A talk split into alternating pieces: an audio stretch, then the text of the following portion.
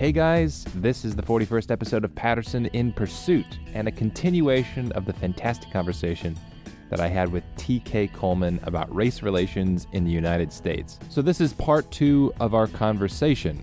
So, just to give you a little bit of context, we're in the middle of talking about intentions in the race discussion.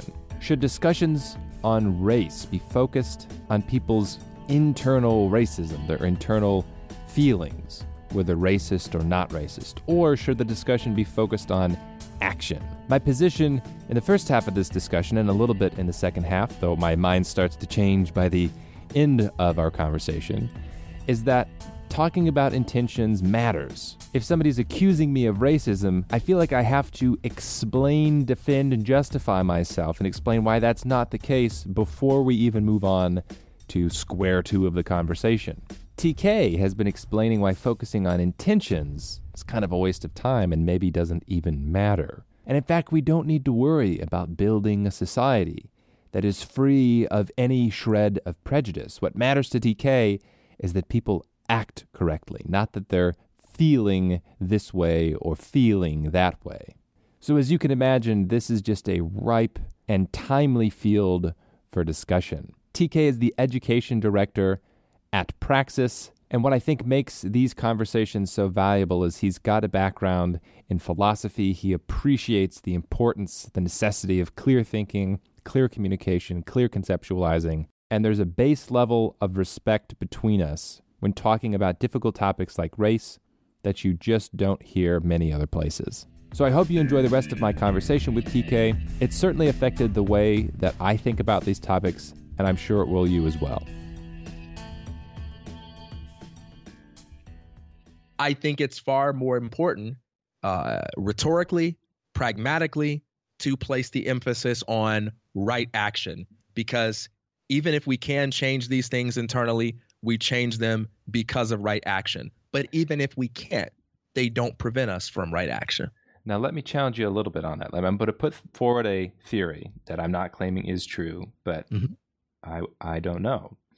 The reason I think it might be important to talk about these things is because it causes a great deal of anger and tension from those individuals who I'm claiming are out there, who, whose biases are virtually non-existent or largely irrelevant when when we're talking about you know genetic differences in in skin color and so on.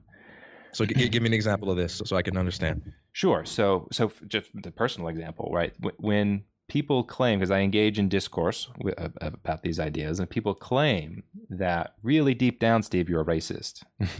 you have these, you do have these biases, and then they draw political conclusions from that. But there's still that claim that's there. That is very frustrating because it puts me immediately on the defensive, where it's like, well, hang on, you're you're claiming a character flaw, or you're claiming something which I'm saying isn't there. That you're claiming an internal state that isn't there. That's a very unpleasant and and I would say that carnal state that it isn't there. You can call me out for a bunch of other, you know, internal states that that aren't great, yeah, okay. But that one, it's not true. And so maybe part of the reason that you have so much tension is because people don't like to be called on that claim when it's not true. I mean, we have two obviously very plausible scenarios. Well, we have multiple, but one is everybody, virtually everybody, really has these racial biases, and we're just when we say that everybody has them, we're just acknowledging reality. And those who those people who say that there are no there some people don't have racial biases, well, they're just self deluded. But there's another scenario here. There's another scenario which a lot of people in the world have these subconscious racial biases. That's the way it is. But maybe a lot of people don't. And if a lot of people don't, that means there's a lot of people who are getting accused of having a, a, a bias about how they react to people with large feet or with dark skin or whatever it is that isn't there that that causes that right there itself is a sticking point because it's it, it, the claim is you're racist and maybe you're so deeply racist it's so deeply nestled in your subconscious that you're not even aware of it. All right i mean but you know th- i mean surely this is an epistemic problem because when when you're trying to analyze people's hidden intentions, invisible motives, you know, what's going on deep down in their subconscious, w- when you try to analyze that stuff, clearly it, it's very difficult to do. But let's go back to my earlier point about not putting putting race on a pedestal. I, isn't this just a problem that occurs in all sorts of philosophical discussions, or isn't this just a problem that's inherent in human relationships and the complexity of communication and the complexity of knowing where people come from? I mean, think about all the times when you have probably been called uh, something like uh, a liar, uh, a deceiver, a scam artist, uh, someone who's deliberately misleading people simply because people disagree with your position. Now, mm-hmm. some of those people are trolls. They know better. They don't really believe that. They're just saying something to get a reaction out of you. But another reality is that some people just can't make a distinction between misinformation and disinformation. Mm-hmm. Some people just can't say, I disagree with your position and I think you're wrong. Some people have to add something else to it, like you're a sellout or you're a scam artist. So, you know, I'm, I, I don't identify with political conservatism, but take a look at a common complaint among black conservatives. If they argue against the welfare state or argue against minimum wage, well, you're a sellout.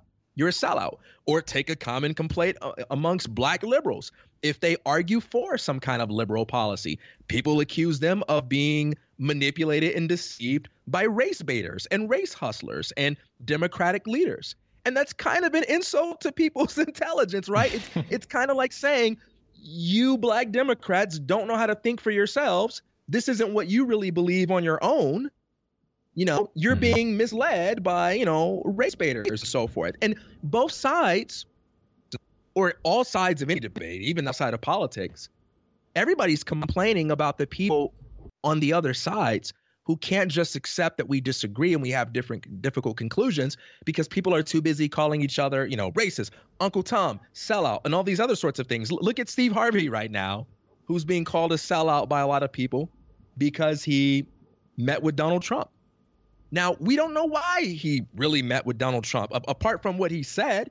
And he said it's because he's got some concerns about some things going on in the inner cities. And he felt like having a conversation gives him more possibilities than not having a conversation. He made it clear that he isn't really a Trump fan, but Trump is president, and so he's trying to have a conversation.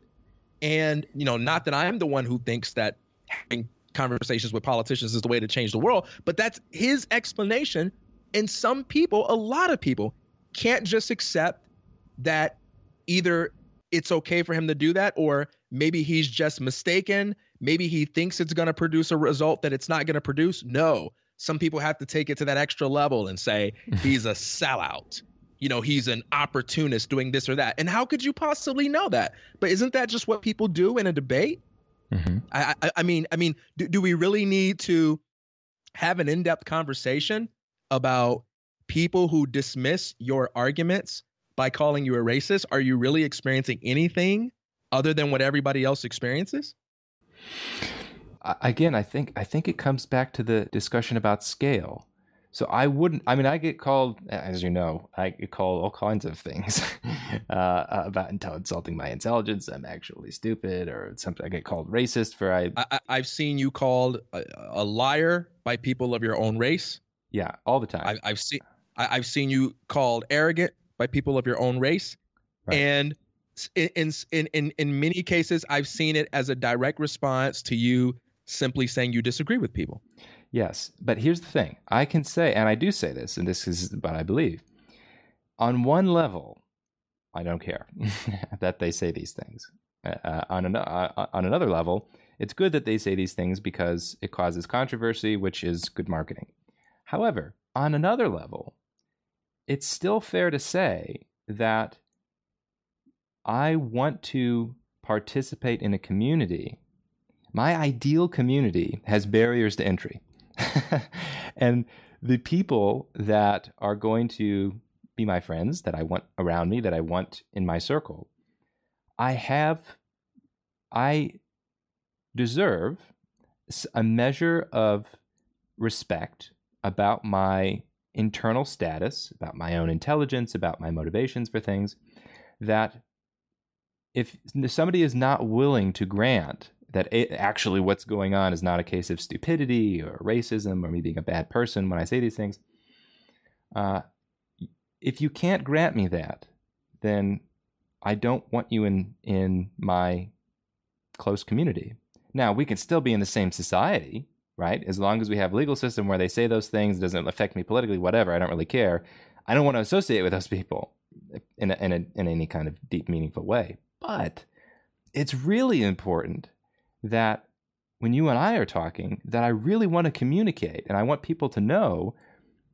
Anybody, I, I have the belief that regardless of your external characteristics, that's not the thing that I'm going to be judging. I, I want people to judge me and have feelings about me, not based on my external characteristics. And so I do the same to them, and I want the same for me. So it becomes really important when people are throw around these terms like you're a racist or you, you racism is uh, impossible to get away from because everybody has that, so therefore we just have to accept it. It's like no, that value, I have a really deep value in me, this desire for color blindness for rational reasons, that it does bother me. It, it is counterproductive to assert that I don't have that internal state and that they don't believe me that I don't have that internal state. They're not willing to give me that when I tell them that's the case. And I think, based again, based on my conversations, I think a lot of people really do feel that way. And so though it may seem like you know I, am not i'm not arguing for the kumbaya position here but i'm saying there is something to be said where i think it's unifying to be able to say like tk i envision a society that is free politically that uh, it's going to be populated by a lot of people that have a lot of shitty beliefs that aren't going to like you because of your skin color. They're going to have some bias towards you. Yep i envision that society politically. I think that's a better political system that we're in. However I also envision a society where you and I can recognize each other for relevant characteristics that we can control. And race isn't part of that. Isn't that unifying? Doesn't that doesn't I I I want you to be a human brother. And the only way I can have that happen, I really think it's possible, is if you and I both say, look, I'm I, I will return that feeling towards you. I'll, I'll share that same perspective that I see you in a more deep way than than skin color. Even though it's a small community, you know, maybe it's a small group of us that feel this way, that still is a possibility and it's worth talking about. Yeah, man. Uh, you know, th- th- this one's tough for me. This one's uh, tough for me, Steve, because I, uh, number one, I'm I'm just not sure I, I, I agree with with your description of that world as being a better world for for reasons I, I think I already stated here. Like even even when it comes to things like like like color blind blindness, you know, uh, MLK is often for saying, you know, he dreams of a world in which people are judged by the content of their character rather than the color of their skin. I I don't think he meant being colorblind in a literal sense, like I don't see color, you know. um, but but but but he meant you do right by people regardless of what their color happens to be. Um, and I, I agree with you that it is certainly a better world in which people make rational judgments. It is certainly a better world in which people mostly or only think in accordance with propositions that are true and only assert such propositions where they act in accordance with principle and so forth. But I also think there's just a lot about human instinct, a lot about human emotion and impulse that that we still quite haven't figured out that that we don't quite understand and i'm i'm not convinced that we we need to believe uh, or it's very important for us to believe that that all of that stuff can be changed. And in fact i truly do believe that the pressing for that view is is precisely what makes discussions on race really difficult uh, be, because, because I think there is an easier ask of humanity, and this easier ask really solves most of the problems. I mean, mm-hmm. even MLK talked about how it's not, you know, that, that, that if he can, that, that even if he can't get a man to like him, it, it means something. It's great progress to get that man to do the right thing. Um, you know, I, I think the I think that the important ask is a much easier one, and I think one of the reasons why uh, a, a lot of people feel uh, divided, a lot of people feel like they can't get involved in something that really should be very easy for everyone to get involved in, is because there are a lot of people who seem to have this view that everybody's got to feel the same way or, or, or that everybody's got to feel a certain way, you know, deep down inside. And I, I, I, I, I just, I just don't find great value in that. I'm, I'm just, I'm, I'm not very concerned with um, how you feel deep down inside. Some of, some of my greatest allies, some of my, my best friends are people of uh, very good character, wholesome individuals, but some of them are, are, are jerks, man. Some of them are, are filled with all sorts of vices, but there, there's no one I would rely on more to get certain kinds of things done uh, than that individual. You know, there are some people who will complain about it the entire time they do it, but they'll do a better job than anybody else. And uh, and and you know, m- maybe maybe we just kind of fundamentally disagree on that when it comes to to um what what should be prioritized. Mm-hmm. From my perspective, and I think I'm I think from a lot of people's people's perspective, that seems like it is putting a boundary between people that doesn't need to be there. So if if it if it's true, I'm not saying it is true. I mean, it's totally possible that uh, my I'm tricking myself on this. I I acknowledge that. But if it's true, if what I'm saying is true, where I'm saying like I w- want that mutual rational tolerant, open minded respect with you, who is somebody who has these uh, genetic characteristics that I'm saying I don't view those as fundamental. TK, I view TK Coleman is not fundamentally a black man. I don't have that, and I and I want I desire for you to not see Steve Patterson as fundamentally a white man. I, I have a positive desire for people not in not society, societally, but for how I talk with, respect people that I associate with. It is really valuable for me and it's it feels from my perspective welcome to Patterson Pursuit where i talk about my feelings uh, it feels like you're putting a, a, a boundary between us and if the boundary doesn't need to be there and just because other people put that boundary there, and I acknowledge that they do, can't we say, look, all right, I'm I'm going to be open-minded to it. I'm going to say, okay, maybe there are some people who can get over this. Like that's great. We can you and I can agree on all the other stuff, all about the political stuff, but I really feel like there's a there's there's a measure of connection that you and I are unable to have and unable to share if there is always that that's that arm's length like okay let's be realistic. I'm going to have biases you're going to have biases we can't go over them. And i'm trying to say no i really i really want to get to that other state. Yeah you know so i i feel like that's i, I feel like you're kind of putting up the boundary because if someone's listening to you right now and, and they don't accept that as a possibility or they don't think that we can change that uh, it, it's a little bit more difficult for for them to work together with you to create positive changes because you still think there's something lacking in them that needs to be changed. And what I'm saying is, hmm. we have lots of things going on in our hearts that uh, that are capable of dividing us. L- lots of things. You know, if if if we had the ability to broadcast everyone's private thoughts on some huge television screen, we would all hate each other. We none of us would trust each other. Um, you know, we, we we would all be afraid of each other all the time if we could see what all the craziness that goes on in people's uh, private thoughts and private feelings. And and I'm saying the existence of such a thing doesn't have to be a boundary at all. Uh, in fact, you don't even need to be open minded about the possibility uh, of changing that. Um, in fact, when in any context where you are not artificially insulated uh, from the consequences of your actions. Um, reality will, will inform you uh, of these things.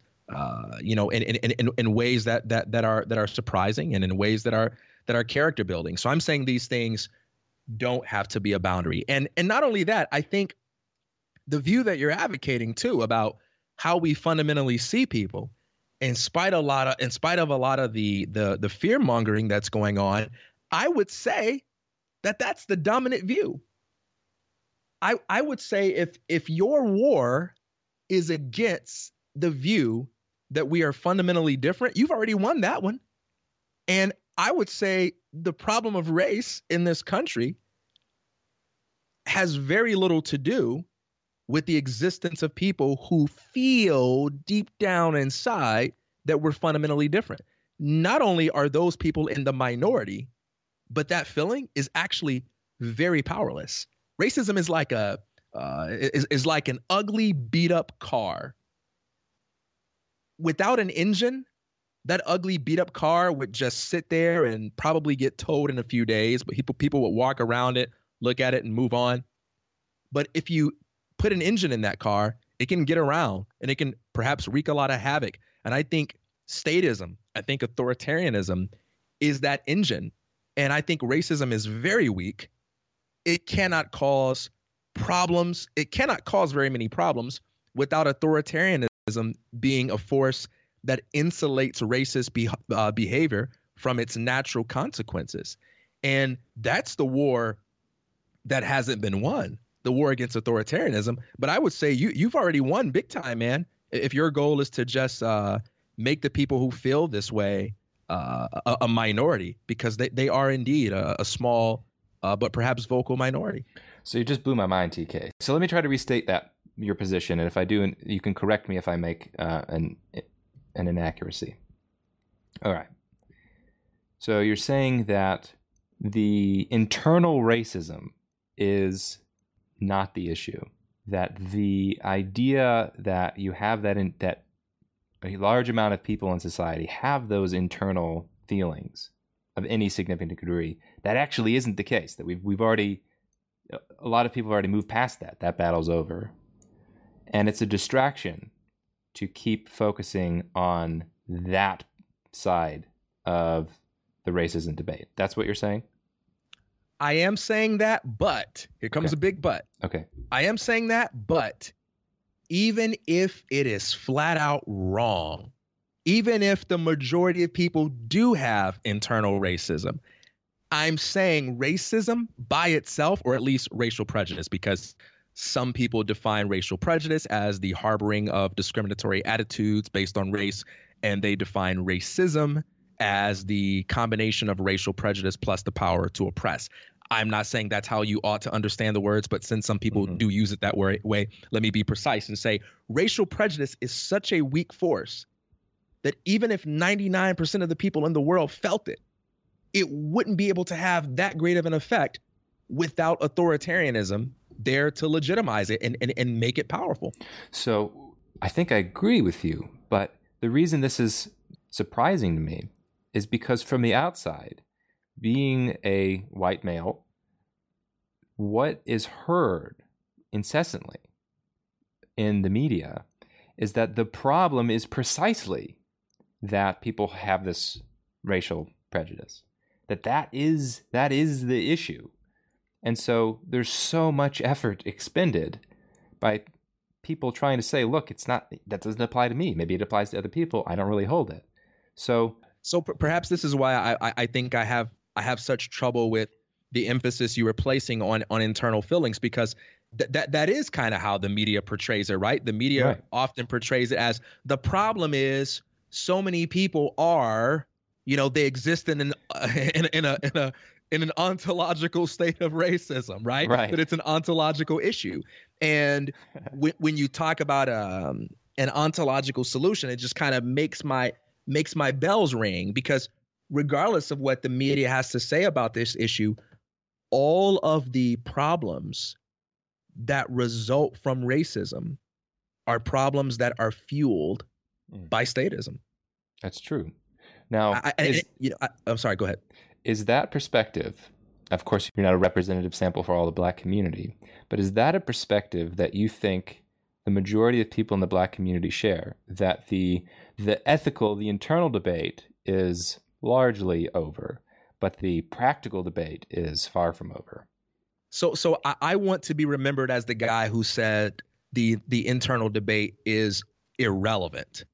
Mm. I, I, I want to be that guy. That that that's what I want to go on the record as saying, because my position does not require you to believe that the in, internal debate is won. Okay, uh, my position doesn't require you to believe that. So I'm making a much more modest argument right mm. now, at least, okay. which is the internal debate is irrelevant. Um, do I believe that's a majority position? Well, I, I think I think to be a non-statist is a minority position everywhere. So mm-hmm. We, we live in a world where black, white, male, female, whatever you are, whoever you are, everybody believes in the existence of problems. And people who believe in the existence of racism, I don't think they're hallucinating. I think racism is real, just as jealousy and all sorts of other vices are real. Mm. And I believe that not because I'm obsessed with race, but because I don't feel the need to put race on a pedestal. I, I don't feel like I have something to lose by acknowledging that it's real. So I don't have a politically vested interest in in denying it because I'm afraid of what somebody's going to do. Um, so I think racism is real, and just as most people are right about the existence of problems, but the real problem is that when most people seek to resolve problems, they seek to do so through the lens of authoritarianism. And when they do that, two things happen. Number one, they cause more harm than good. And number two, they make it less probable that we will experience the way in which markets harshly and quickly mm. correct these things.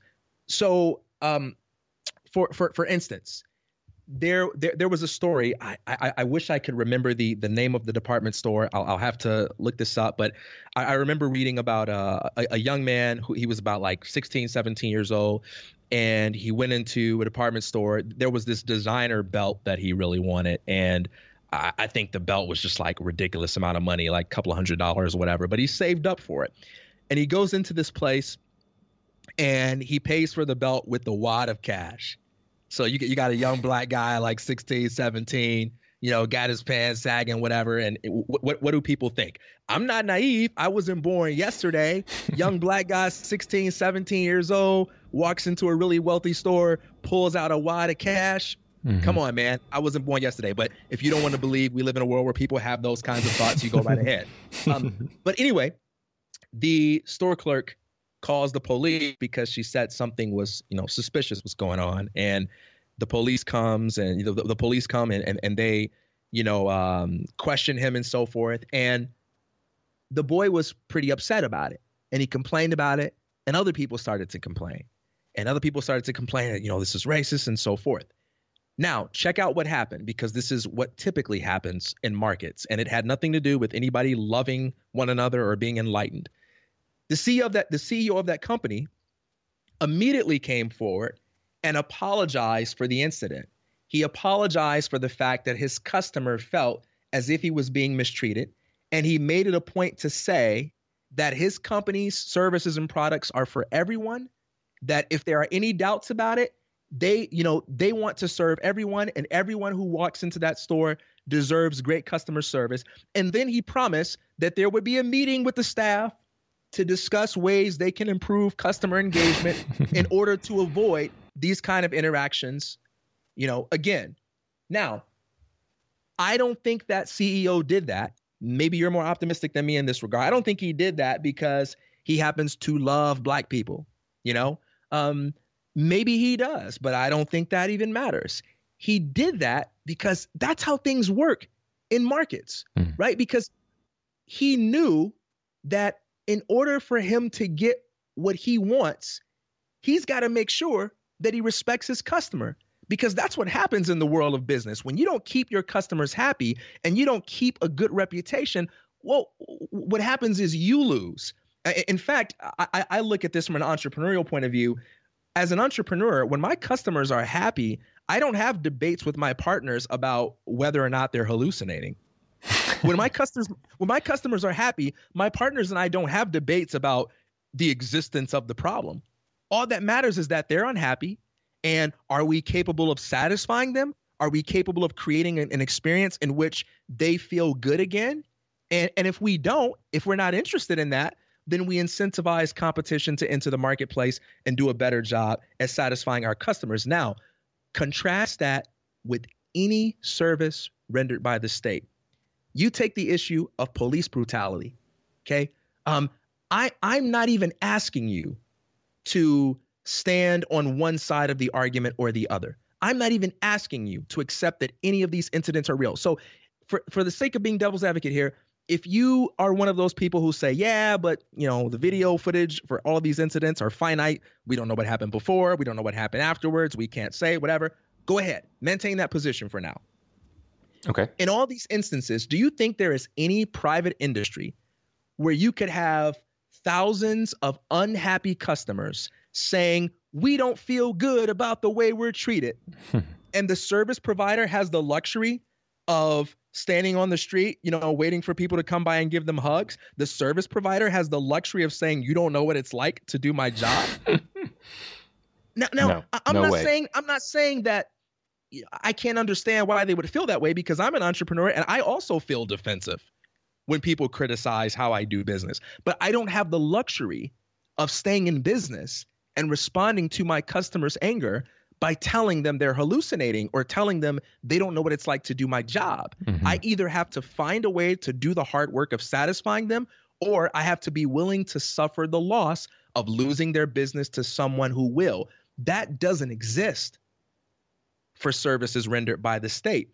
And if you look at all of the issues, all, all of the problems that make these discussions on racism come up, these are these are issues where people are complaining about the way in which a service is rendered to them and they are doing so outside of the free market. Because when these complaints happen in the free market they tend to get resolved.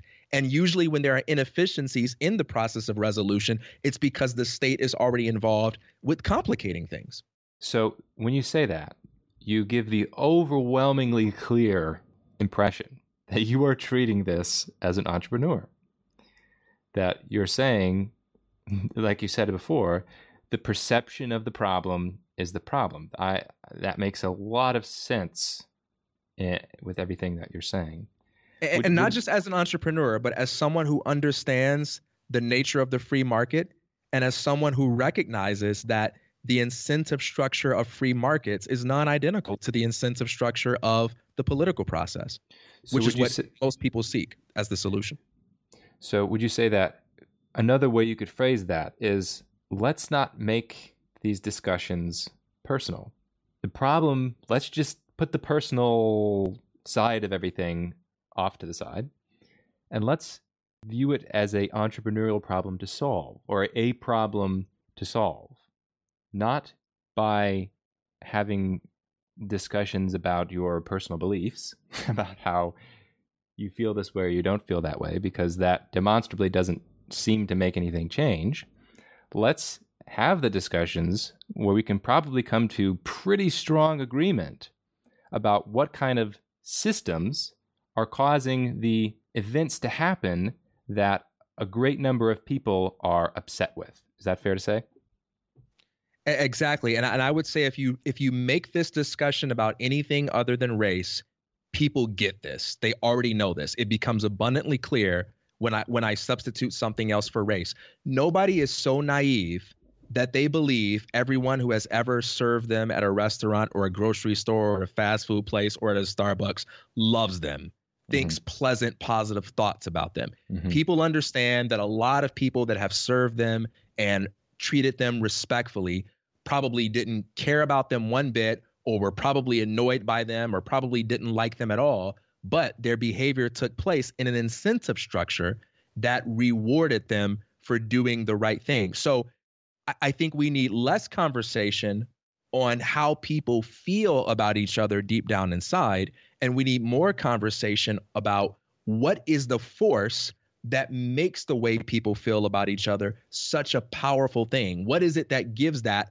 the power to oppress? The power to inconvenience. And I would say it's the state. You take the state away, these things become very weak problems. Now, in case anybody is is all too prepared to point out the obvious, I want to say this.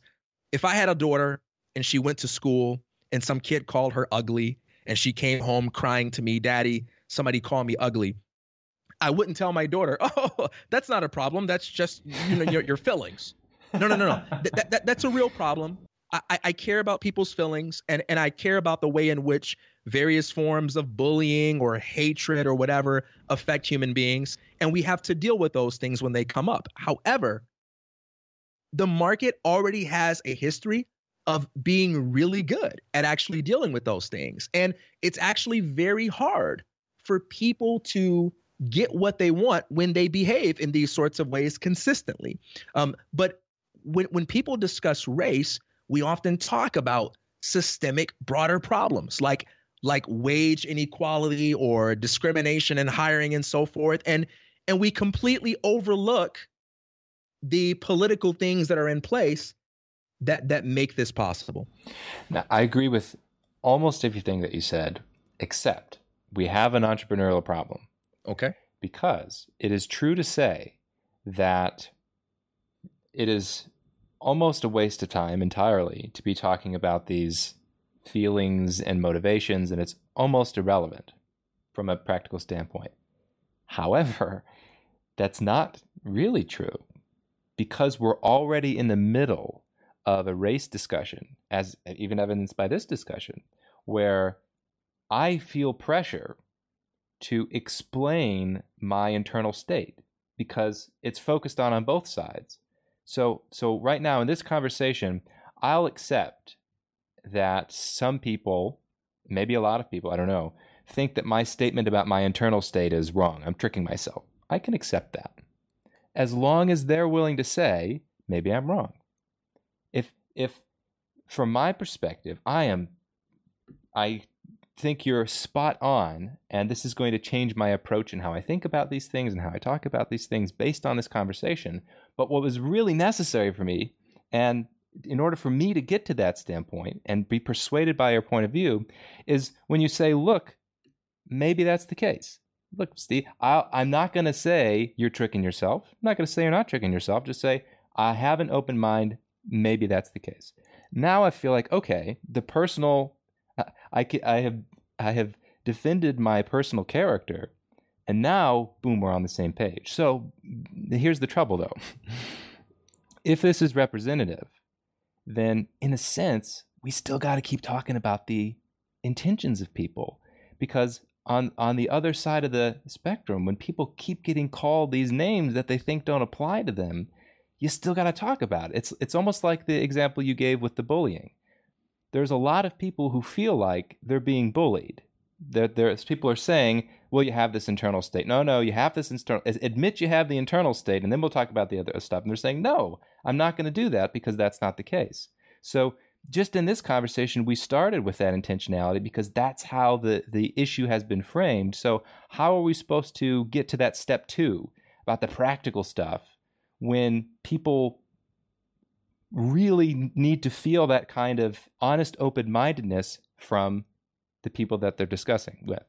So I, I actually I actually don't buy into into the argument that uh, since this is what most people are focused on, we have to be a part of that discussion. I actually think there are ways we can influence the direction in which the discussion goes, and we can do that by accepting certain premises of the discussion as legitimate, like, hey, I, I get that you're unsatisfied and you have the right to be unhappy with whatever you want to be unhappy with. But where I disagree with you is your belief about what's going to solve the problem. So let's let's use an analogy that some of your viewers might agree with, some of them might disagree with, but I, I think you and I, given some of our uh, political philosophy, might at least agree with.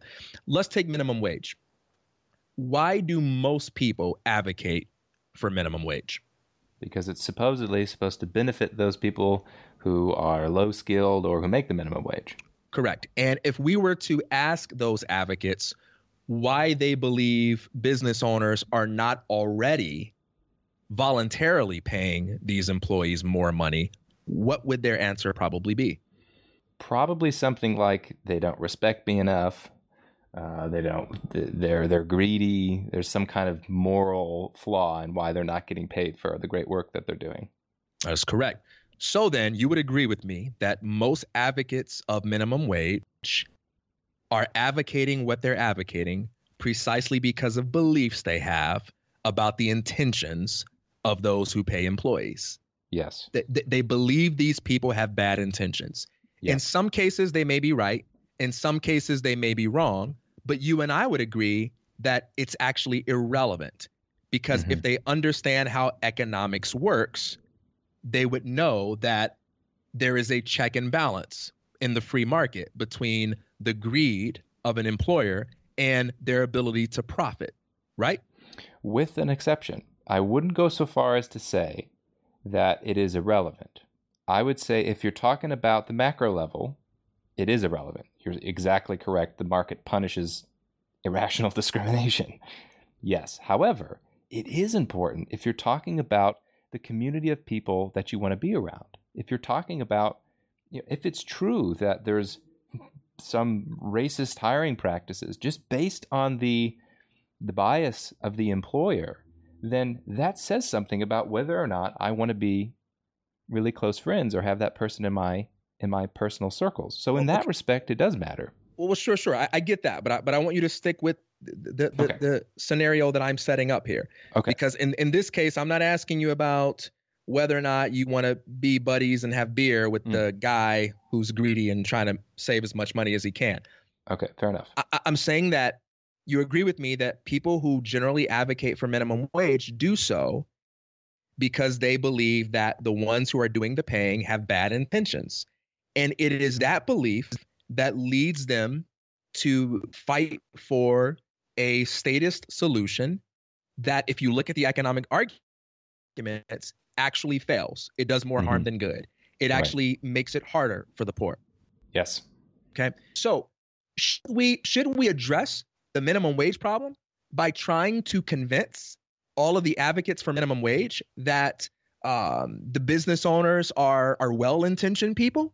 I, I, think that debate's a waste of time. I, I think if we want to address those those advocates, what we have to do is we have to show them how free markets function. And we have to demonstrate to them that even if the business owner is as greedy as they think the business owner is, that these policies that they're invoking to resolve the problem only make things worse. Would mm-hmm. you agree with that? I agree with that. And so I would, a, yeah, go ahead. So, in a similar way, there are lots of discussions happening on race right now. And I know you're focusing on the discussion about intention, but people aren't just talking about intentions. They may begin the discussion there, but they're they're advocating for specific action steps to be taken mm-hmm. in order to deal with this, in order to deal with what they perceive to be the problem. I, I agree with you how most people see intentions and so forth. But if that were all it was, we wouldn't have the problems that we have today. People want to see certain individuals elected as a result of it. People want to see certain policies enacted as a result of it.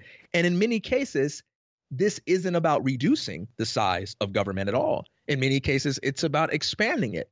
And I, I, I think you have a productive discussion when when you can say to people, I, I get your concern. You're, you're, you're concerned about intentions because you believe that evil intentions lead to this result. Well, well, let me show you how we can create a society where you don't have to worry about people picking on you even if they do have those evil intentions. Would you be interested in that? Mm-hmm. And, and that's a much more productive discussion. Yeah, and, and one piece of the puzzle though that I think helps to add to that because I think that's a I think you're everything you say is correct, but we can add more in that worldview, um, in that in that society that we're painting, uh, the the free society. We can also say let's not act like intentions don't matter. They matter in your personal life and who you're going to associate with. So, in that society, which we're saying discrimination gets punished professionally in a marketplace, even even if they people have those beliefs, not only do they get punished, punished, but you don't have to associate with them. Like that that other part. So let's include intentionality and explain as well how you can deal in your personal life with people who you think have crappy intentions. Because I think that's, I think what people do is they conflate their personal circles with society at large. So they see a problem that well, racism is a problem, you know, personally, it's like an ethical problem. Therefore, it's a system wide problem, and therefore they get these conclusions about how they want the state to operate. They want policies of the state. But in that free society, you still have you have the ability to not associate personally with people that you think have ethical problems or belief systems that you find uh, uh, ignorant. I think that's also, I, I just don't want to overlook that the, there is merit to say who you associate with, it's okay to evaluate who they are based on your perceptions of their intentions. Because I, I have met people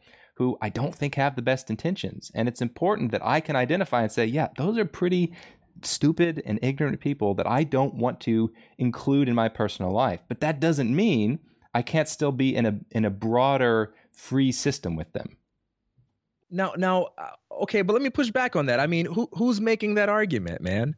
I mean, I, I, I look. Perhaps I'm being ambiguous and not clear enough when I say such and such a thing is irrelevant. When I say intentions are irrelevant, I don't mean that in an absolute sense that nothing you ever think or feel matters, period, because at the, you know, but I, I mean that it's irrelevant in relation to a specific kind of goal or in relation to a society in which people can live in peace. It's irrelevant in relation to solving most of the problems that discussions on race are aimed at solving.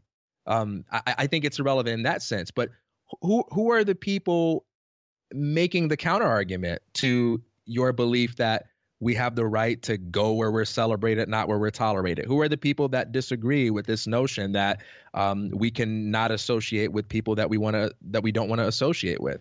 So I think there's a uh, a powerful, loud voice coming from the left or maybe the more extreme left that gets a lot of airtime that claims the the actual problem is racism as understood as an intentionality problem, as an ethical problem that if people had the tolerant, open-minded beliefs that they did, uh, that that would solve the issue. And one of the ways that they try to craft that society is through, let's say, uh, racial quotas or through um, hate crime. They have a special distinction in the law to say, oh, look, if you did this crime with this motivation, you get additional punishment. So we're trying to dissuade people from having that motivation.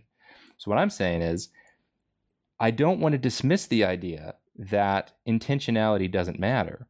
It does matter. It just matters in your private life. Intentionality, I think, can to a large extent not matter when we're talking about system wide um, political solutions. Does that make sense? Right, right, right. I, I get you on that, and and and you know, I mean, I agree with Thomas Sowell that we we we should judge you know a policy not by the intentions behind it but by the outcome that it produces and i definitely don't think we should give moral high ground to people who say hey i care about black people or i care about you know women or what have you. No well, no I, I don't i don't really care about your feelings towards black people because there's a lot of people out there who have good feelings about black people and you know they they they they want to be the enemy of my freedom you know? They they don't want to mind their own business. They don't want to let this black man live his life the way he wants to live it right? So i don't really care about your feelings. I, I do care that you do right by me. And and i agree with you in, in private life in, in private life intention matters. I i guess I, I guess it's, it's not clear to me what you're responding to when you emphasize that. Mm. So it's it's very similar to the discussions that you and I might have with people who are arguing for you know, the existence of big government in general. That I think there's at least from my impression, there is a positive argument, or even an accusation might even be a better word for it, that the problem in the country is the intentionality. So I agree with you that practically speaking, you and I care about the results of policy. But what I'm saying is, in the public discourse, it seems like people actually care a whole lot about the intentionality. Just like, you know, you and I might be able to make a very sophisticated argument for why government might even be entirely unnecessary. It's still the case that we're dealing with people who want that that uh, emotional um, satisfaction, that emotional feeling of having the big government to take care of them. So it is true to say that intentions you and I and Tom Sowell, I think, are all in agreement that look, intentions don't matter, but in the public discourse, that's what everybody's focused on. So it seems like I could see an argument, and in fact, I don't know what I think about this because you've challenged me in a way that I haven't fully sorted through yet. But I could see an argument in saying if we don't address the intentions, this argument's never going to go away. It's just, it seems like you got to talk about the intentions because that's the thing that everybody's talking about. So you have to have some some engagement with the actual debate that's going on. You know, I, I don't know how much of a sports fan you are, but um, one, one common thing that will be evident to any sports fan is that when you are winning as a team, a lot of the gossip and internal turmoil doesn't really matter. But when you're losing, oh my gosh, every little thing matters. I remember during the Lakers heyday when Kobe Bryant and Shaquille O'Neal were teammates, when those guys were winning, everything was cool. But then when they were losing, you know, I mean, Kobe's got problems with Shaq reporting to training camp overweight, and Shaq's got problems with, you know, Kobe's attitude it, it's amazing how much of a big deal we make out of all sorts of little things when when we don't feel free when when we don't feel happy when we don't feel satisfied. I mean uh, imagine walking down the street you're having a good day things are going well at the job you and your wife are doing well and somebody steps on your toe and they say oh i'm sorry steve you know you chuckle and you say hey it's okay man. You didn't kill anybody. It's all good and, and you keep on moving but then let's say you have a day where you got fired from your job, your wife is mad at you, you're not feeling good about yourself, and then someone steps on your toe and you say, "Hey, watch where you're going, punk." You know, same problem, different day. You know, in one set of circumstances, you feel good about your life, you're doing well, and that's just something small. It doesn't even matter. On another day, you don't feel like you're doing well, you don't like your life, and now you're making a really big deal out of it. There is no limit to the degree to which people will make a big deal out of all sorts of things when they are not living freely. I agree with you 100%, man, that lots of people make your invisible intentions a big deal. But why do they do that? Why do they care so much? Because those people aren't living freely. Their lives are restricted by all sorts of policies, man. You have people that are stuck in cycles of poverty, not because you have evil intentions, not because all white people are deep down inside racist, but because they don't even have the freedom to educate their own kids like they want to. You know, they're victims of a compulsory public schooling system that makes it hard for them to have options. They've got all sorts of things that put restrictions on their ability to start businesses.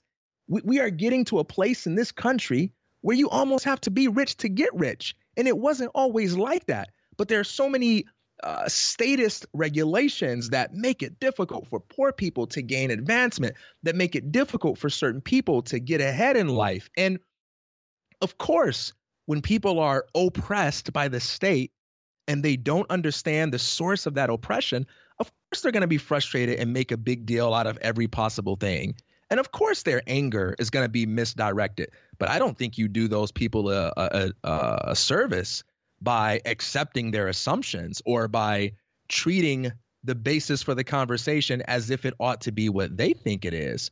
I think the best way to serve those people is to say, hey, I understand your pain, man, but we have a common enemy. Or, hey, I don't understand your pain, but I can see you're unhappy and I can hear what you're saying, but I'm not your problem, man. Here's what your problem is.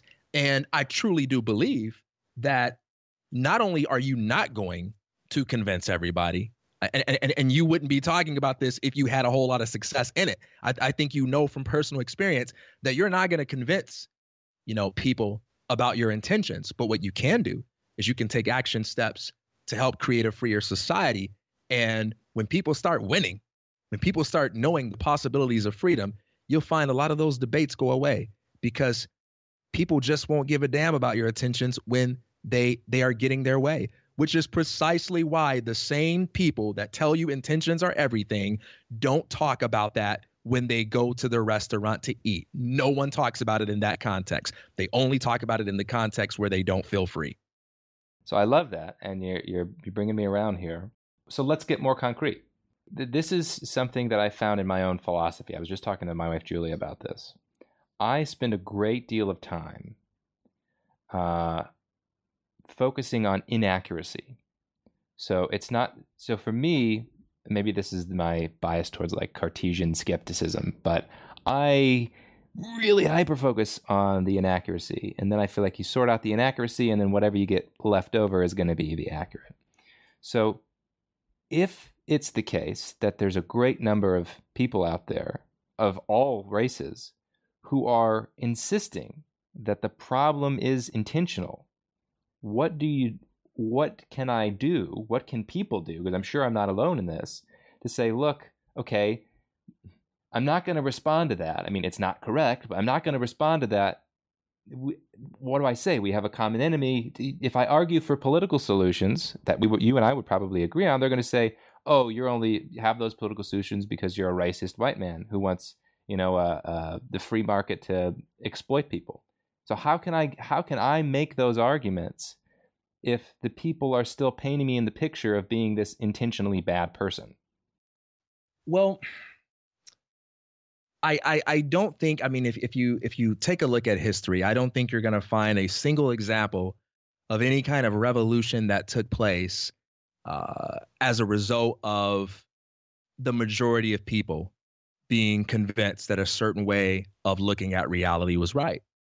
Revolutions are usually the the product of a small minority, a small remnant of people who are willing to fight for something that they believe in, who are willing to have different conversations that everyone else is scared to have, who are willing to try creating things that no one else will create because they're afraid to look stupid. Um, these are the people that create change. These are the people who cause revolutions. And I don't think this is that difficult. Look at what you're already doing in your own life. You chose to not go get a PhD you chose to try to be a philosopher in a world where being a, an analytic philosopher typically requires a PhD. And not only not only are you practicing your discipline in a way that is outside the mainstream, not only are you having your conversations outside the mainstream, but you're actually doing it in spite of the fact that a lot of people who are a part of that mainstream don't like you. They talk smack about you. And and what do you do? you continue to focus on your path. You continue to be a radical individual. So, you know, I, I, I don't think changing the world ever begins with conforming to mainstream conversations. In fact, I, I, think you have to do like Terence McKenna said and create your own roadshow. You have to unplug from the matrix and say, success isn't about doing what everybody else is doing. It's about doing the opposite or it's about doing what everyone else is afraid of doing. So i i agree that most people are having that conversation but isn't that true of pretty much everything? I mean I, am in the realm I, i'm in the realm of alternative education and i'm a big proponent of unschooling. I'm a big proponent of homeschooling i'm a big proponent of you know um, people having choice and how they educate their children that's not a mainstream conversation there, there, there are lots of conferences I don't get invited to because of that. There are lots of people who get angry with me because of that.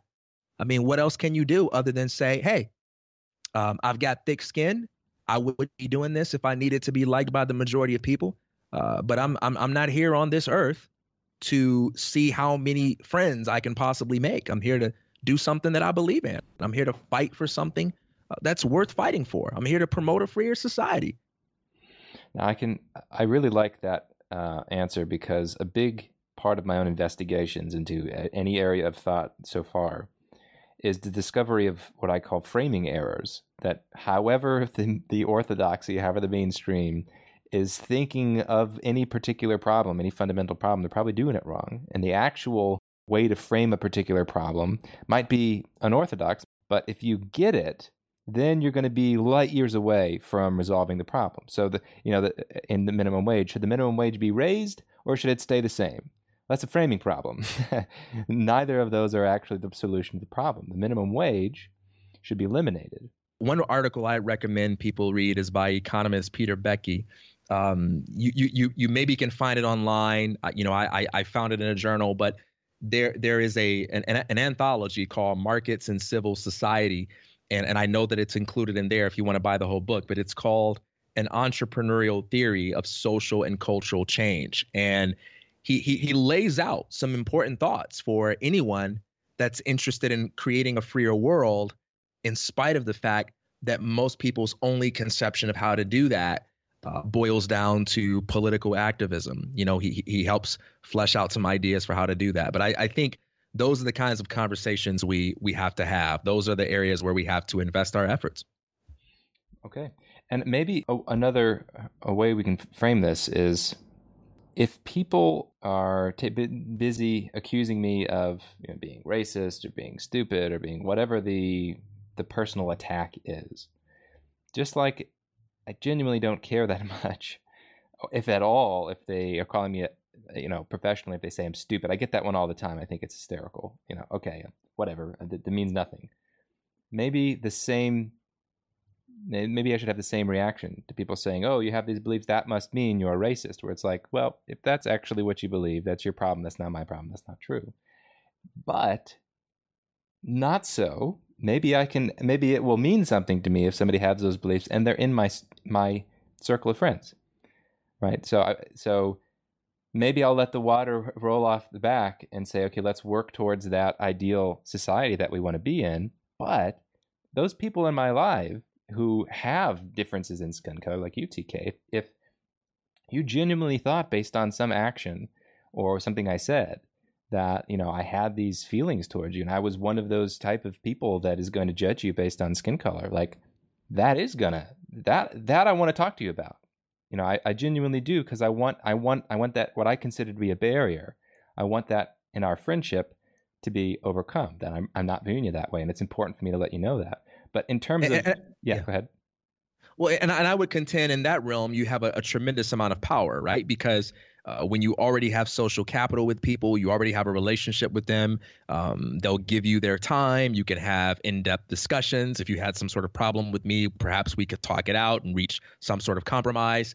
Um, and you also have the option, too, of amending or terminating uh, relationships and so forth that's a realm where you have a tremendous amount of power. But in the broader world where you're interact you know you're debating somebody on facebook or youtube or somebody at the mall i don't know where your debates take place and if someone is not interested in having a rational discussion with you or if they're just not capable of having a rational discussion with you i say hey man opportunity cost is real.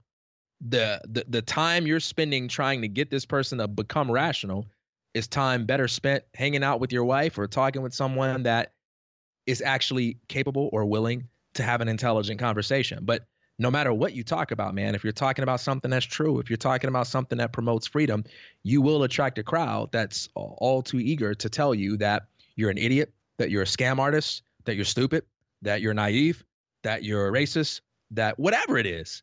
Uh, and you know, I, I, I, I, I, I'm, I'm, I'm really big on not not wasting your time thinking that you can convert everybody to your philosophy. You can't always change how people see the world, but you can't always change the world that people see. And I think that's really the most important part anyway. You know, one of my favorite examples of this is in in the movie They Live. You have a good illustration of like how we tend to approach the process of social change versus how it actually happens. Uh, you you have the the lead of the film he discovers this pair of shades.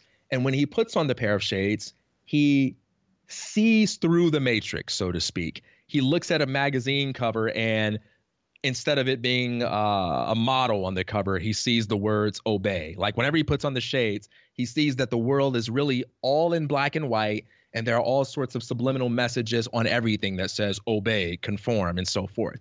And so the first thing he does is he tries to show his friend. So he finds his buddy and he says, "Look, man, put on these shades." And he tells his buddy, and his buddy thinks he's insane. And and and it's as easy as it is for his buddy to just put on the shades, the guy refuses to do it. He's like, "Come on!" And he argues with him, and they literally get into the most ridiculous fight scene in cinematic history, where, where these two bumbling idiots are fighting with each other for like ten minutes. And his buddy's like, "I ain't putting on no shades," and they go back and forth and his buddy ends up giving him a great butt whipping and the altercation ends without him achieving his goal of getting his friend to put on his shades. But mm-hmm. he's a lot more hurt a lot more worn out. He wasted a lot of time. But near the end of the movie he discovers that the reason why most people can't see the world as it really is is because there is a tower that is broadcasting a uh, that is broadcasting a signal that that sort of alters people's perceptual faculties. And he realizes that if he can find a way to shoot at that tower and destroy that, then everyone else's perceptions would fall into line mm-hmm. and it would be easier for people to just get it. And he begins to devote his efforts toward that and he actually achieves the goal and he changes the world. But he doesn't do it by arguing with people that aren't interested in what he has to say. He does it by changing the incentive structure of the world in which he lives. And this is not an argument against philosophizing because I think doing philosophy is important and we we have to. Ideas matter. Uh, but I, I think it's a good metaphor for how we tend to approach social change. We come across a new insight, a new idea, and we try to argue everybody into believing in it. And people say you're insane, or maybe for you it's you're racist, whatever. You know, um, you're insane, and and then we get you know in a huff and puff we get our feelings hurt, we get upset, we get disturbed, and we try to change the way those people see it. And a mind convinced against its own will is a mind of the same opinion still, as the saying goes. We get nowhere. But then we begin to realize wait a minute, man. I I can create change at a level that's more fundamental. I mean, think about what it was like to try to get people to go on Facebook five years ago or 10 years ago. Think about how many people were like, Twitter? what's that? And now they're all over it. Or or think about Uber. I mean, do most people do Uber and Lyft now because someone came along with a philosophical argument and said, "Look, look, look, there there really is an alternative to taxi cabs." No. Sometimes you just have to sow the seeds of freedom by creating alternatives while everybody's having the same old conversation you criticize the world you you criticize the world by creating and you put alternatives out there that will cause people to see the world differently without you needing to argue them into it. I mean, to me, that's that's how you get things done. That's how you make the world a freer place. And I think that's how it's always taken place. Now, Even I'm, if politicians are really good at taking the credit for it. And I'm on board with this. I think I think this is correct. So the practical question is though, to go back to the the, the glasses analogy with shooting at the tower, what happens when the solution is to shoot at the tower, in this case, government? Not literally, by the way, NSA, I'm not saying shoot at the government, figuratively. Um, what happens, though, when the people who are being propagandized by the tower try to restrict you from taking down the tower? So, if the solution to a lot of problems is the minimum, or if the solution is to get rid of the minimum wage, what happens when people who are being hurt by the minimum wage think that they're being helped by the minimum wage? How do you and and if you try to change that or you try to make the argument for that's the case, then they think, oh, the only reason you're doing it is because you're a bad person who's trying to oppress me. How do you deal with that? Yeah. So, okay. Uh, so, so I, I agree with you that at one level the solution is to take away the minimum wage, right? And and uh, uh, uh, allow this to be determined by by market forces. And certainly, most people are statists, and you're probably not going to succeed in that regard. But there's another way too. So think about it in this way: Why do people believe in the necessity of the state? Confusion. There's one observation. say, say what? Confusion. Confusion. Well, you know, I think there's an even more charitable interpretation. There's a very charitable interpretation. First, let's acknowledge something that we tend to all agree on, and that is the state should not be involved in the business of controlling and regulating everything. Sure. Okay. Um, most people, the overwhelming majority of people, would agree with that. Nobody wants the state telling them what kind of music they should be able to buy or listen to. Most people don't want the state telling them what kinds of uh, movies they can watch on Netflix or what kinds of shoes they could buy or what time they have to stop watching sports for the evening or uh, if they're allowed to watch the Super Bowl. Most people don't want that. People don't want the state involved in areas where they feel confident the market can get it done. But in areas where people want the state involved, it is because they believe it's a necessary evil, which is why, as you're probably all too familiar with, when you make arguments for why something should be privatized, or why some, something should be outsourced to the free market, people don't say that's a bad argument. they generally say you're being too much of a purist, you're mm-hmm. being unrealistic, you're being too theoretical, or that would never happen. Mm-hmm. Which means, you know, I, I get the logical purity of your argument, Steve, but we would never make it without the state, the whole who builds the roads thing, right? Mm-hmm. We need the state to do this. So that means if people can be convinced that the state is not necessary, or if people can be shown that the things they value can be better produced by alternatives, then you kind of go through the philosophical back door of de incentivizing their loyalty to the state in that particular area. So most people are not for free choice when it comes to watching Netflix because they've been convinced that way by argument. Most people are for free choice when it comes to what they watch on Netflix because somebody is doing a really good job in the market of making things available to them in a way that the state couldn't possibly compete with. So one example of this would be common example, USPS we still have not gotten rid of USPS. we, we and, we are probably not going to get rid of it. But but what do we have now in terms of allowing people to communicate with one another across vast differences, allowing mm-hmm. people to send each other messages? We have email now. We have FedEx now. We have Amazon shipping now. We have UPS now. You know, we're developing drone technology. We are already at a place where the unthought out loyalty to USPS is far less than what it used to be. And it's not because we have successfully argued those people into it being unnecessary, but rather we have created so many options that do a much better job than the state that people are just too busy enjoying those other options. And the more we do that, the less people feel that the state is necessary. And since people only advocate for the state when they believe it's necessary, that is an alternative way that we win. Win. It's hard, it's difficult, it's not easy, but what other option is there besides just sitting around being upset all the time?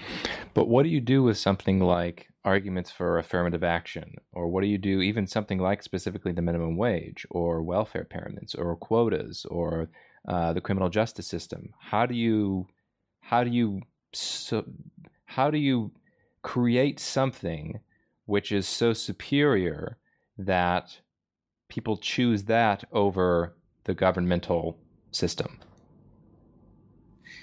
Yeah, man. You know, I mean, th- this is this is really difficult because one of the things I believe about entrepreneurship as a theory of social change is that your focus doesn't have to be um, creating businesses or technologies that are explicitly designed to change the world. I, I, I do believe in in the invisible hand. I do believe that when you pursue your own self interest, that you're you're led by the invisible hand to uh, serve the interest of the general public uh, in ways that you cannot cannot anticipate. And I do believe it's necessary to have a little faith in that. But but but I think we look for opportunities uh, one at a time and, and we devote ourselves to to creating whatever we can. So l- let's take a look at some of these things, like you talk about affirmative action and so forth. So why are these things demanded? We always got to come back to that why. Why do people care about that? Why do people want that? Because people feel marginalized. People feel like they don't have a fair shot at life. Hmm. People feel like they don't have opportunities, like they're being oppressed in all sorts of ways. Well, there are certain senses in which they're right um, especially where the state is involved. And we can create alternatives and we won't succeed overnight. But take, for instance, the movement in homeschooling and unschooling. Mm-hmm. So, compulsory education, state ran education, is a big problem. Um, and you know, you know, it's no surprise that people grow up to be statist when they're educated by the state, right? and and not only that, it's no surprise that people tend to not be very good at creating wealth when they're educated by a system that prides itself on not even prioritizing that. Mm-hmm. Right? Um, it, it, it should be no surprise that people are often ill equipped to handle the nuances and complexities of the real world when their education is determined by bureaucrats who will never have to live their lives, who will never have to know the uniqueness of what they have to deal with, right? So so so there are a lot of problems being being caused by that. But yet it's extremely difficult to argue people out of that because people are sold on the notion of public meaning free. They don't understand, right? That to say something public is public doesn't mean it's free. Um, it means that you're robbed to pay for it, and it means that the government gets to decide how it's ran. You know, even if you mm-hmm. don't like it, which is why we have all these silly debates about Common Core. You know, um, in a free market, you would not have that debate. People can just learn how they want to learn, whatever it is they want to learn. Mm-hmm. But one of the reasons why people are so sold on the necessity of that is because when they look around the world, they just don't see a lot of alternatives. They don't see a lot of options. And it, it's still very difficult to answer people's question in a way that sounds pra- pragmatic when they say things like, yeah, but what about someone who's really poor? And, you know, what, what about someone who, who can't afford this or that? And the more we create alternatives, the more we can show that homeschooling and unschooling can produce equal results or superior results, the more people begin to gradually wean themselves off the system. You know, uh, so if you look at the last 10 years of education, the numbers have gone up significantly for families who homeschool their children and unschool their children. And that has not been because of the arguments of philosophers alone. Mm-hmm. It has been because of the growth of homeschooling options in communities by people that were willing to take initiative. Now, are, so are you saying, I really like this. Are you saying that maybe we're, especially philosophers like, myself, are treating this too lin- linearly?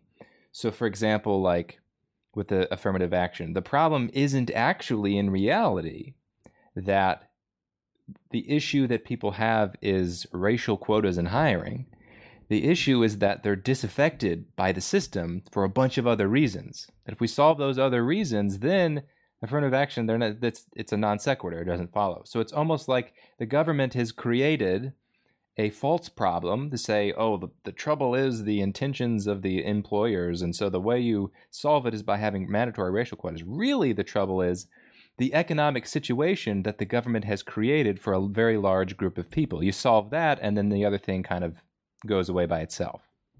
Absolutely, man. And and we're we're not always as honest with ourselves or just perhaps as nuanced in our views as we should be when we when we judge uh, the way in which um, oppressed and marginalized people uh, behave. And yes, yes, the state does indeed oppress and marginalize. That's not a statement about white people. That's a statement about the reality of authoritarianism. Mm-hmm. Um, so, for instance, we we're all too eager to make comments about some woman who lives in the inner city living on welfare who has five kids. We're all too eager to say, stop living on welfare, get a job.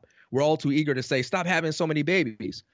But then we're, we're not as willing to be honest about the fact that if this woman who lives in a horrible neighborhood, because, you know, that's maybe the best that she can afford on her own, but wants to create opportunities for her children by taking them to a school in a nice neighborhood where there's better funding, she get arrested for that. Mm-hmm, mm-hmm. Okay, so so she she's boxed in by the law that says you only have so many options for how you can educate your child. I mean, that's how you create wealth.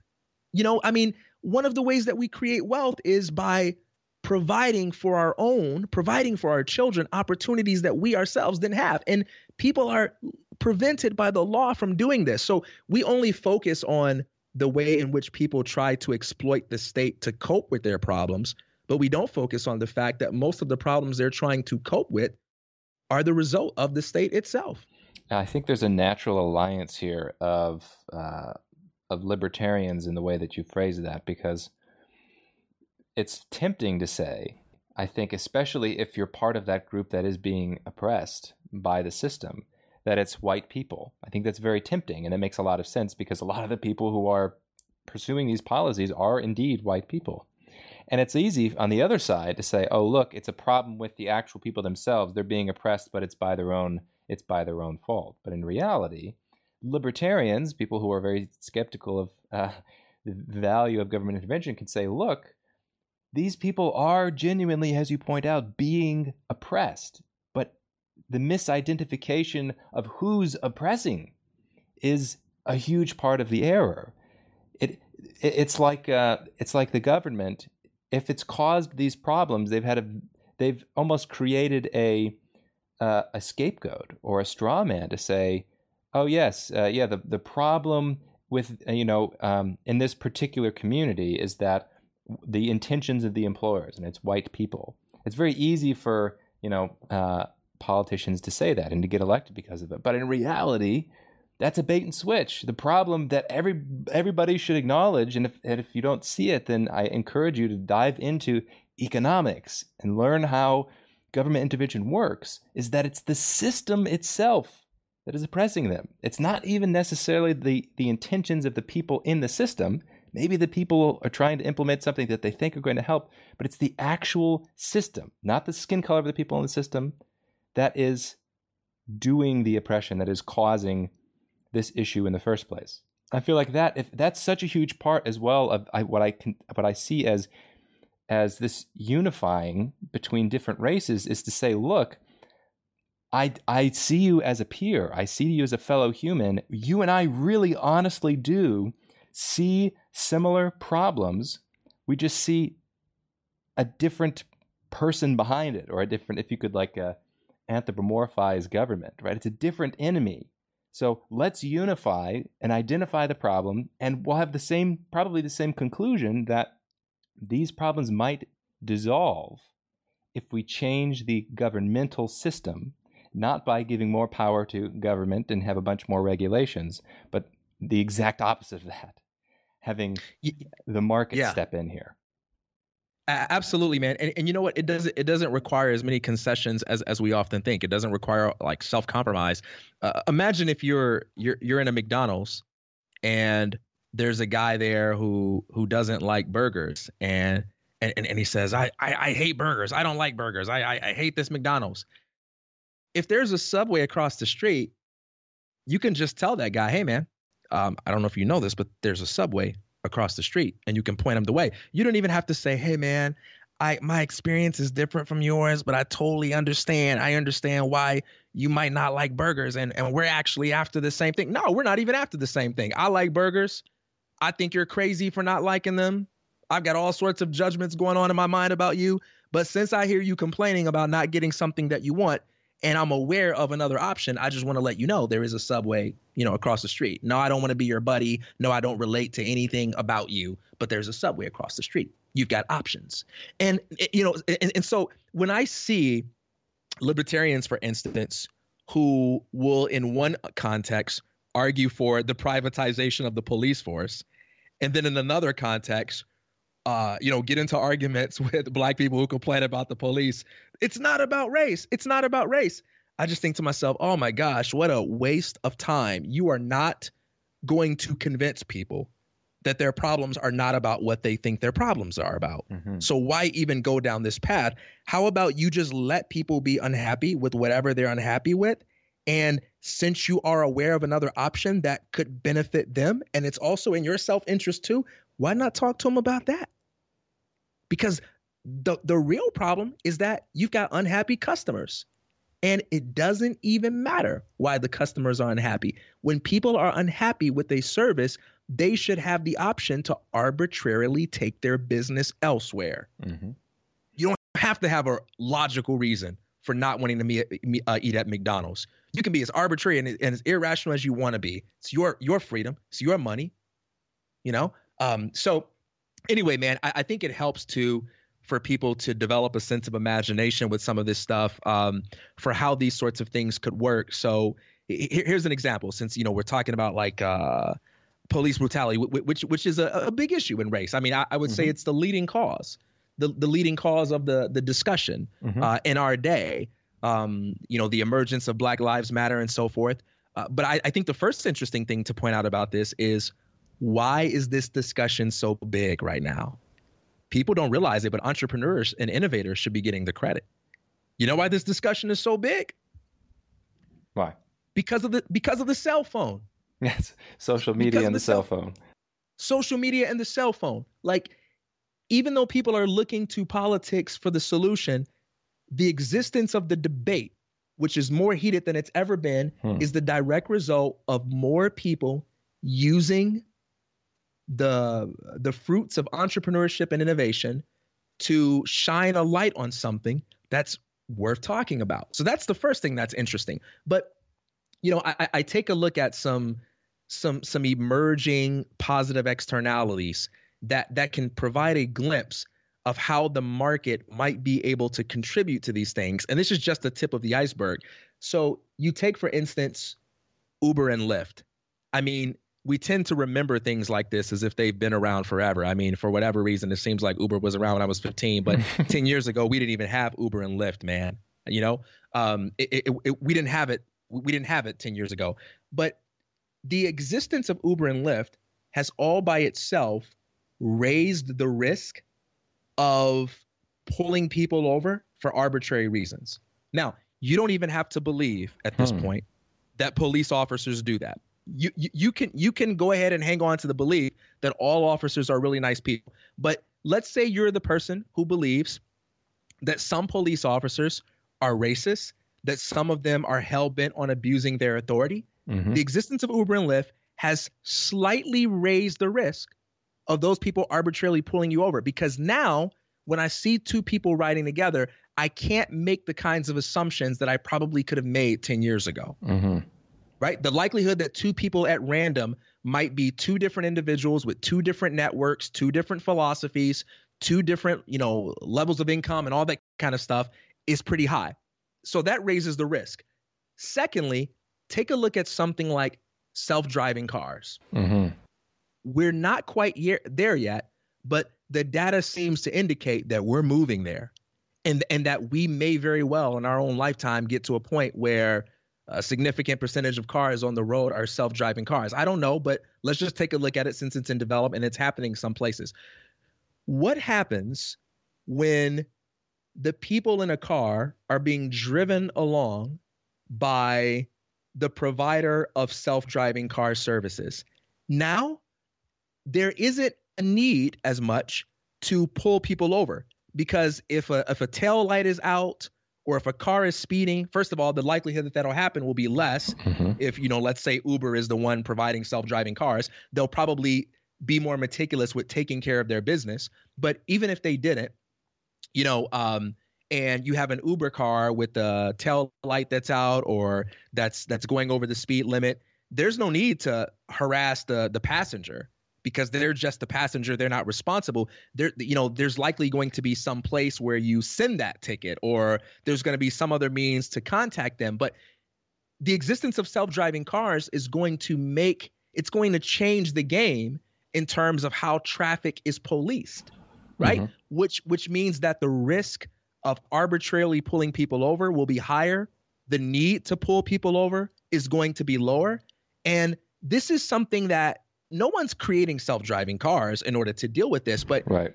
if you are someone who is afraid of driving in your car because of something like that you are witnessing in your own lifetime new possibilities. If you're afraid to drive, you actually have the option of taking an Uber. Uber and Uber raises the risk of doing it. And self-driving cars is changing the game. Now, when people hear that kind of stuff, they say, "Oh, that's great, TK. You you, you think the problem of race in America is going to go away because we have self-driving cars?" No, that's not what I'm saying.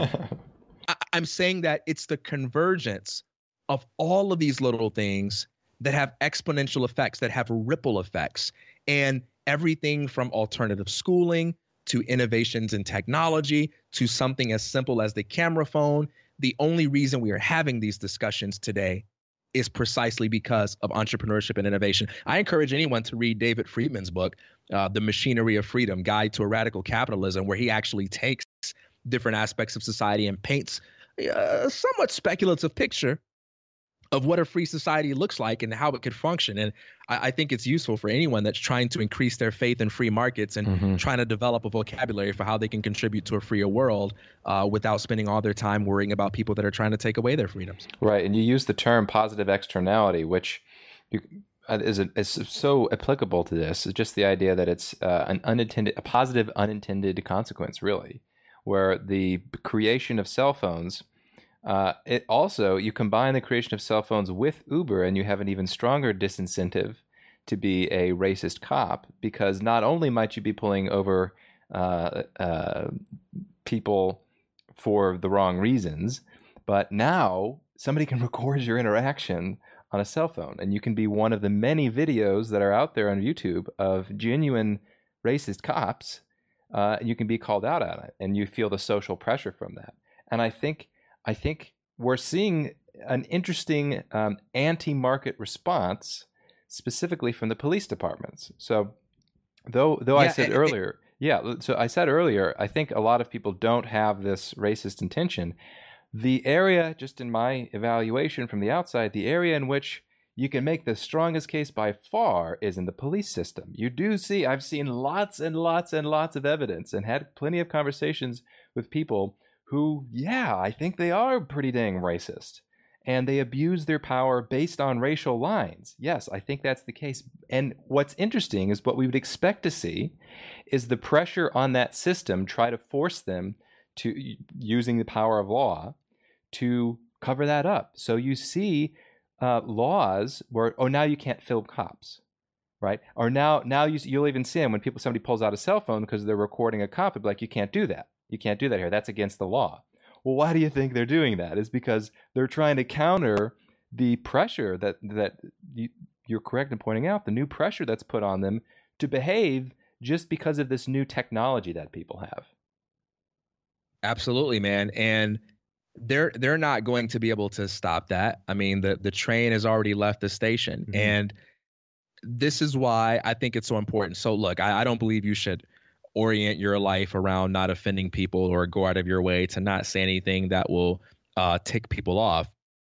But I I don't think I, I often say creativity is not a democracy. Um, you you don't need to get the majority of people on your side in order to create change in order to to do amazing things and most of the things that we value we we got out of the the the creative process um, and so even when it comes to like the the police thing you don't need people to stop believing that cops are racist. You don't need people to i mean i'm sorry let me, uh, let me let me change that in reverse. You don't need more people to believe that cops are racist. Um, what what you need is a system where whether people are racist or not they are rewarded for doing the right thing mm-hmm. and punished for doing the wrong thing. You need a system that renders that debate irrelevant we don't have that same debate about is the service provider racist when it comes to other things you know? Um, so I, I i think that's just such a, a key thing. But but by, by the way um, I, you know when you were talking about uh, the uber thing and the incentives we, we didn't even mention the way in which uber itself could get involved you know? Mm-hmm. um, companies would have a financial incentive in their drivers not being afraid to drive or in their passengers not enjoying the experience of being pulled over. So mm-hmm. that's another example of how it raises the risk by getting more people involved. Then let's flip it a little bit. Let's leave the cops out of this for a second.